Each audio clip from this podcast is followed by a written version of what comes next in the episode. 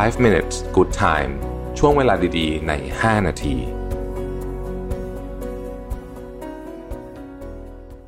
สวัสดีครับ5 minutes นะครับคุณอยู่กับประวิทย์ หาญอุตสาหะครับวันนี้บทความจากโทมัส ออปปองมานะฮะ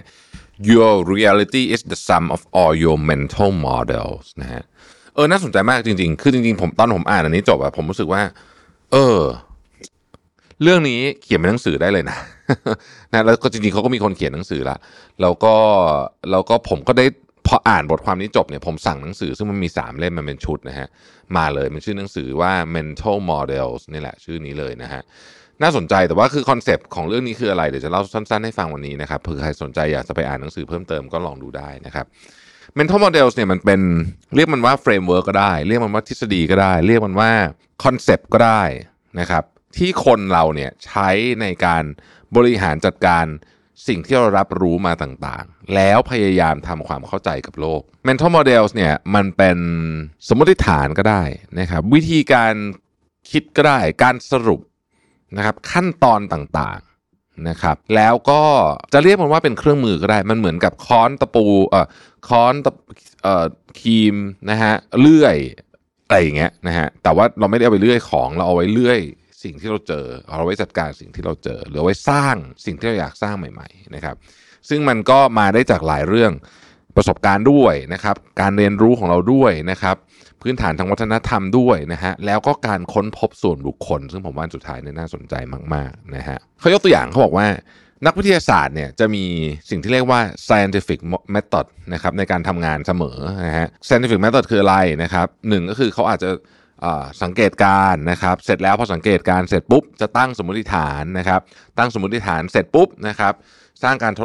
วิธีการทดลองนะครับวิเคราะห์ข้อมูลนะครับแล้วก็ทดสอบสมมติฐานใหม่อะไรอย่างเงี้ยนะฮะสมมติว่าจะเปลี่ยนไปเรื่อยๆนี่ก็คือกระบวนการที่เราใช้ในห้องแลบตอนเด็กๆนั่นเองแต่ว่าถ้าเป็นนักวิทยาศาสตร์เนี่ยนี่ก็เป็น mental model ที่มีแนวโน้มว่านักวิทยาศาสตร์ที่ทำงานแบบนี้นะครับก็จะใช้ในการทำกับเรื่องอื่นด้วยแต่ว่าเราไม่ใช่นักวิทยาศาสตร์เราก็สามารถใช้ได้เช่นเดียวกันนะครับ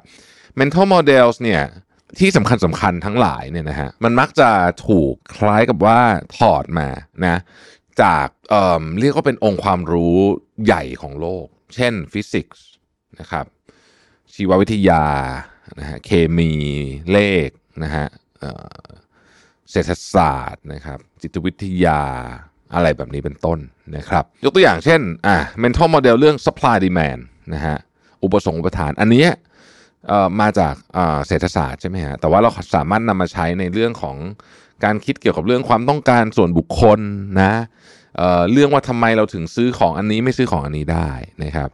เรื่องของ cost and effect นะนี่ก็เป็นปรัชญาชนิดนึงเหมือนกันเนี่ยนะฮะมาอธิบายเรื่องความสัมพันธ์ระหว่างบุคคลได้นะครับประเด็นที่เขาจะบอกก็คือว่ายิ่งคุณมีไอชุดความคิดพวกนี้เยอะเท่าไหร่เนี่ยนะฮะคุณ mental models เยอะเท่าไหร่เนี่ยนะฮะคุณจะสามารถแก้ปัญหาได้มากขึ้นเรื่อยๆแล้วก็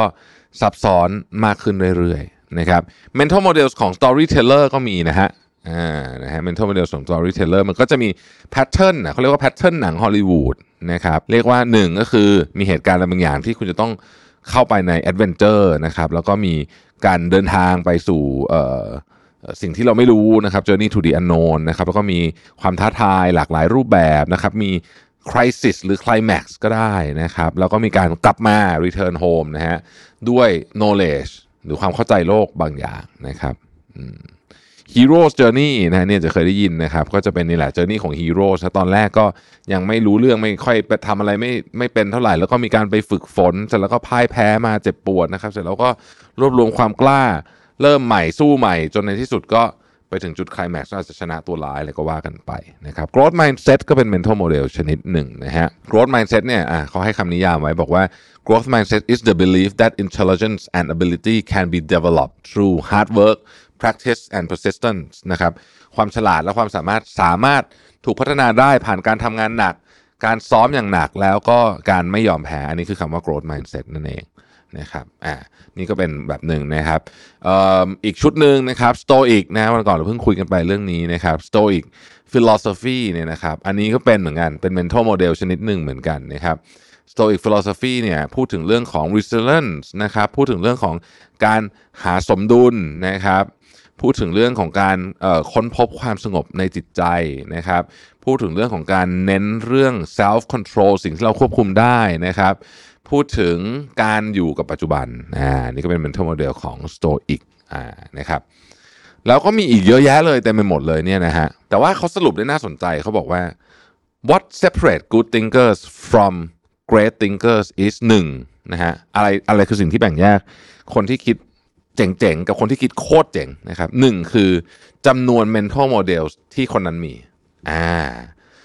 พอคิดมีปุ๊บเนี่ยเราต้องเริ่มคิดแล้วว่าเรามีกี่ชุดวะความ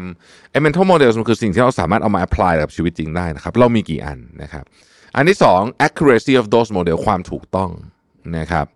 อันที่3 how quickly they update them when they are wrong mental models ก็มีอายุแล้วมันผิดนะเราอัปเดตได้เร็วแค่ไหน3อย่างนี้ประกอบกันนะครับก็จะทำให้เราสามารถบอกได้ว่าเราจะเป็นนักคิดที่ดีหรือเปล่านะฮะซึ่งทั้งหมดนี้อยู่ในหนังสือ The Great Mental Models นี่แหละที่ผมพูดถึงเนี่ยนะฮะสิ่งสำคัญของเรื่องนี้ก็คือว่าความจริงของชีวิตคุณเนี่ยมันไม่ได้เป็นนิ่งๆ static มันเปลี่ยนไปเรื่อยๆตาม mental models ที่คุณใช้มองโลกนี้นั่นเองนะฮะซึ่งมันมีเยอะมากนะครับผมสั่งซื้อหนังสือไปแล้วไม่รู้จะได้เมื่อไหร่แต่ว่าเมื่อไหร่มันได้มาแล้วเนี่ยเดี๋ยวแน่นอนจะต้องมาแชร์ให้ทุกท่านฟังอย่างแน่นอนนะครับแต่ณวันนี้เนี่ยเราลองมาดูซิว่าเรามี mental model ที่ใช้อยู่บ่อยๆเนี่ยเยอะไหมเช่น mental model ของการเป็นนักวิทยาศาสตร์เนี่ยตั้งสมมติฐานทดลองเก็บ feedback เนี่ยเราใช้บ่อยหรือเปล่านะฮะหรือเราไม่เคยใช้เลยนะฮะลองดูก็อาจจะช่วยให้คุณเนี่ยเหมือนกับขยายมุมมองด้านความคิดได้เป็นอย่างดีทีเดียวนะครับขอบคุณที่ติดตาม5 minutes นะครับสวัสดีครับ5 minutes good time ช่วงเวลาดีๆใน5 นาที